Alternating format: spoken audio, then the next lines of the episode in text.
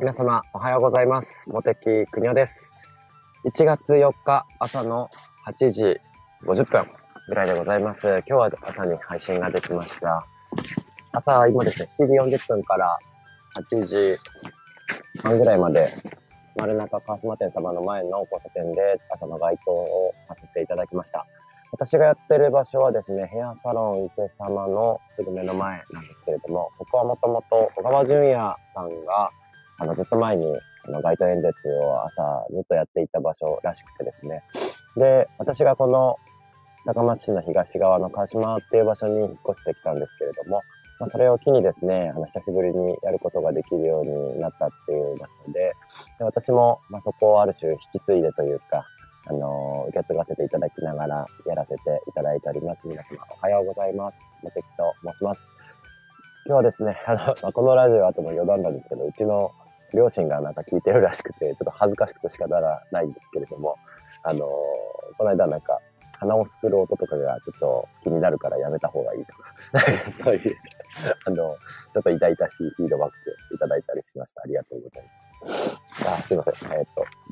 この間はですね、あの、ちょっと外であの配信をさせていただいてましたので、あの、犬の散歩途中だったので、ちょっと寒くて、あの、吸ったり、ちょっと息の音が大きく入ってしまってすいません。まあ、このラジオ自体はですね、あの、割と、街頭演説だと割とこう、声を張ったりとか、結構いろんな話をどうしてもたくさんしたり、やつぎ早に話すことが多いんですけれども、あの、割と緩くと言いますか、あの、アットホームな感じで、政治のことをお話しできればなと思ってます。で、今日はですね、あの、近くの近所の方も、今日も今年も頑張ってるね、頑張ってねっていうので声かけてもらったりして、なんかやっぱこういうのがあるのが朝の街頭やって本当にありがたいなというところです。やっぱり、あえてね、朝早起きして、まあ僕は結構あんま朝強い方ではないんですけど、朝早起きして、で、辻立ちで準備して、で、みんなが通ってる間、に交差点で立って手を振って、いってらっしゃい、今日もお気をつけて、良い一日をと言いながら、こう、手を振りながら挨拶をしたりするんですけれども、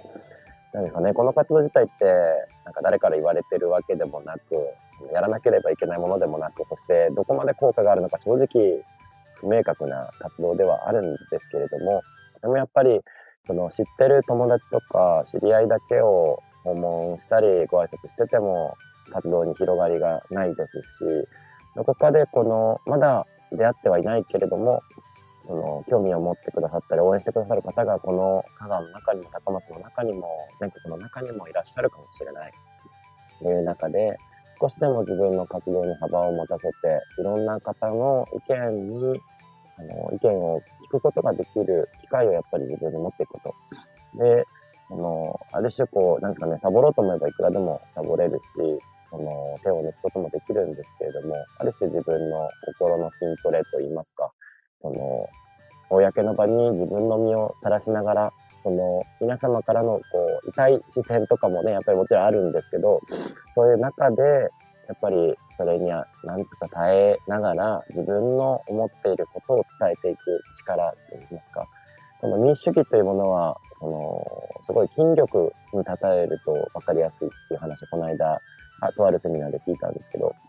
やっぱり例えば、思っていることを言うことができる力って、その、普段からやっぱり考えている必要があったりしますよね。なんで社会はこうなってるんだろうとか、なんでこの制度ってこうなってるんだろう。もっと子供を産みやすかったらいいのに、育てやすかったらいいのにな、みたいな。そういうの普段から考えたり疑問を持ってるから、いざやっぱり人前で喋ろうとするときに、その言った言葉、言葉がやっぱり口から出てくるわけですよね。そこにやっぱり疑問も何もなければ、喋ることすら出てこないわけです。で、それと、それは例えば意見を表明する筋力だったりするわけですけど、例えば世の中でその同調圧力が強いようなことが、例えばあったりすると思うんですけど、その中で、いや、私はそれはいいとは思わないとか、それは科学的な根拠があるのかとか、な、なんかその、例えば、何か、そうですね、女性の方にとって、その差別をされたりとか、自分の意見がね、虐げられてしまったりとかいうときに、いや、それっておかしくないですか？あ、おはようございます。鈴木冬子さん、ありがとうございます。わざわざすいません、コメントいただきました。ありがとうございます。コメントも随時 OK、あの、喜んで、あの、考えしております。ありがとうございます。ね、その、何か、例えば、なんだろうな、嫌なことがあった時にいじめられたりとか、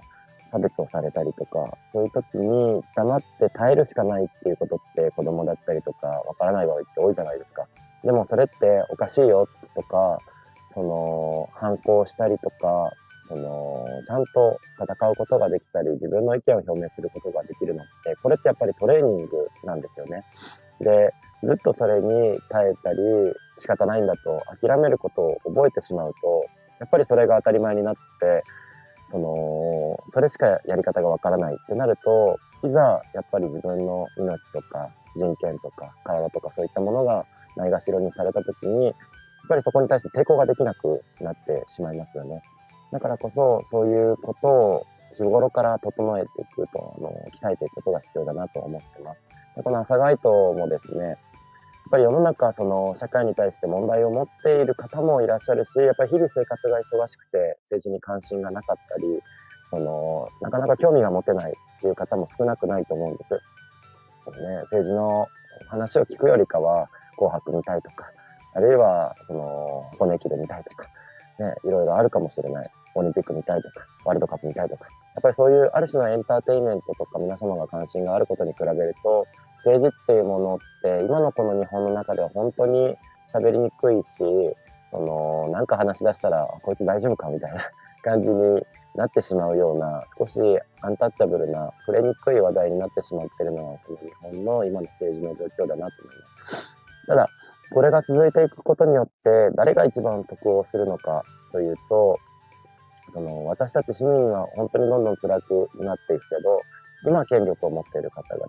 や、今本当にいい状態の方がもっと良くなっていくだけであって、本来はその行政とか政治っていうものは、社会のこの格差といったものを小さくしていく。で、皆さんの福祉、住民の福祉を増進させるっていうことが、本来の地方自治の行政のあり方であり目指すべき方向性なんですよね。で、にもかかわらず、私たちから選ばれたその政治家というものが公務員なんですよ。公務員っていうのは全体の奉仕者であり、例えばエコひいきをしたりとか、少数の人とか、自分に都合の悪い人を排除してはいけないはずなんですよ。それは憲法というもので決まっていて、憲法は権力、国家公務員だったりとか、その、もちろん議員も含まれるんですけど、そういった公務員の人たちが必ず守らなければいけないのが憲法なわけですけども、その中で法の下の平等っていうものがあって、やっぱりその、皆さんを公平に扱わなければいけない、扱わなければならないっていうのが決まっているにもかかわらず、その、よくあるのは議員の方々の中には、その、特定の人を差別したり、排除したりとかする。で、自分の友達だけを優遇したりする。こういったことがまかり通ってしまってるわけですね。でもこれが本当は、本当は間違っているのに、私たち自身が、やっぱり憲法を、やっぱり教育の場で学ぶことがあまりなかったんですよね。私も一応法学部は出ておりますけれども、あの、法学部の中でもうそこまで私も勉強熱心ではなかったですけれども、例えばじゃあ社会の科目とか、歴史とか公民とか、そういった科目の中で憲法というものをしっかり学んで人に説明できるようなレベルで理解してるかというと、やっぱり十分ではなくてですね。で、他にもやっぱりそうだなっ、なかなか憲法って身近じゃないなって方少なくないと思うんですね。で、この憲法というものをやっぱり分かっておかないと、この政治とか行政っていうものが、いかに不健全な動き、間違った動きをしてるかに関して、やっぱりきちんとチェックをすることができないんですね。私が住んでいたこの省庁という自治体でも、あの前の町長が、あの、完成談合っていう、いわゆる公共工事は入札というあの制度で運用されるわけですけれども、その本来は外に漏らしてはいけない価格の情報を漏らしてしまうことによって、キックバックとして賄賂をもらってしまう、見返りとして賄賂をもらうっていうことで捕まったっていう事件がありました。こういう不名誉なことがなぜか起こってしまっていたのが私が住んでいた京都市の島のあるこの省庁という自治体でした。でもそれはこの省庁だけのことではなくて、日本全国いろんな地方政治、地方議会で起きていることでございます。首長というのは、あのいわゆる市長とか町長とか、あの行政のトップですよね。っていうのはとてつもない大きな権力がありまして、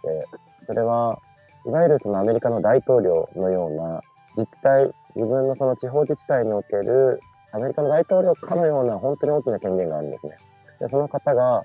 その、ある種やろうと思えば悪さができてしまう。で、それをしっかりと議会がチェックするのが本来の役割なんですけど、議会の方も、まあ、私の東証庁の場合は自民党に所属してられてる方が多数で、ほとんどが、その、町長、自民党の方にすり寄るようなことばかりをして、どんな予算が出てきても全て賛成をする。で、反対しようとする議員に圧力をかけていく。で、で執行部の、いわゆる役場の職員さんたちも、自民党の職員に対しては説明をするけれども、野党の議員に対しては、予算について説明をしないとか、あるいはそういった野党議員の提案をあえて聞かなかったり、話は聞くけど仕事を後回しにしたりとか、そういった本当にいじめのようなことがずっと行われてきたのが、あの、私が住んでいた、私が町議をやっていたこの省庁という自治体でした。当時の私は力がなくて、そういったことに、やっぱり、その屈していた部分があったんですけど、今改めて憲法をよく学んで、そして、あの、本来の他の他市町の、他市町のその議会の議員の皆様とお話をしていると、いかに私が住んでいたあの、小豆島、手島のあるその省庁の議会が歪んでしまっていたのか、おかしなことになっているのに、おかしいことにすら、住民の方々も議員の人たちも職員も気づいていない。その状態っていうのは本当に不健全な状態なんですよね。で、そういったところを私もやっぱり反省をして、あの、次に生かさなければいけないということで、まあ、今回は私、あの、自治体は移ったんですけれども、まあ自治体の壁っていうものは本来ね、あの、私たち同じ香川に住んで、日本に住んで、地球に住んでいるわけですから、この境界というものは本来あってないようなものだと思っているんですけれども、私、住所地自体は高松市に移りましたけれども、高松市民さえ良ければいいという考え方ではなく、高松市民も、この省庁民も、香川県民も、日本の国民も、で国籍がない方も、世界に住んでる方も、みんなが幸せになればいい。そんな国を作っていきたい、地域を作っていきたいという思いを持ってますので、どんな場所に住んでいようと、どこで活動していようと、今までつながりのあった方々、そしてこれからつながりのある方々、皆様は、公平に差別をすることなくお付き合いさせていただけたらと思いますので、なんかね、手島小豆島から離れてしまって寂しいとか、あいつは地域を捨てたとか、なんかいろいろな声があるかもしれないんですけども、私は捨てたつもりは全くありませんので、あの、未熟でまだまだ微力ではありますけれども、あの、地域のため、子供たちに誇れる未来を残すために、今精一杯頑張らせていただきたいと思います。はい、本日もお聴きいただいてありがとうございました。バンダイさんおはようございます。ありがとうございます。そんな形で、あのー、1月4日の放送とさせていただきたいと思います。また引き続き、あのー、よろしくお願いいたします。今日も一日、良い一日を皆様お過ごしください。ではでは、失礼いたします。ありがとうございました。こちらこそ。ありがとうございます。失礼いたします。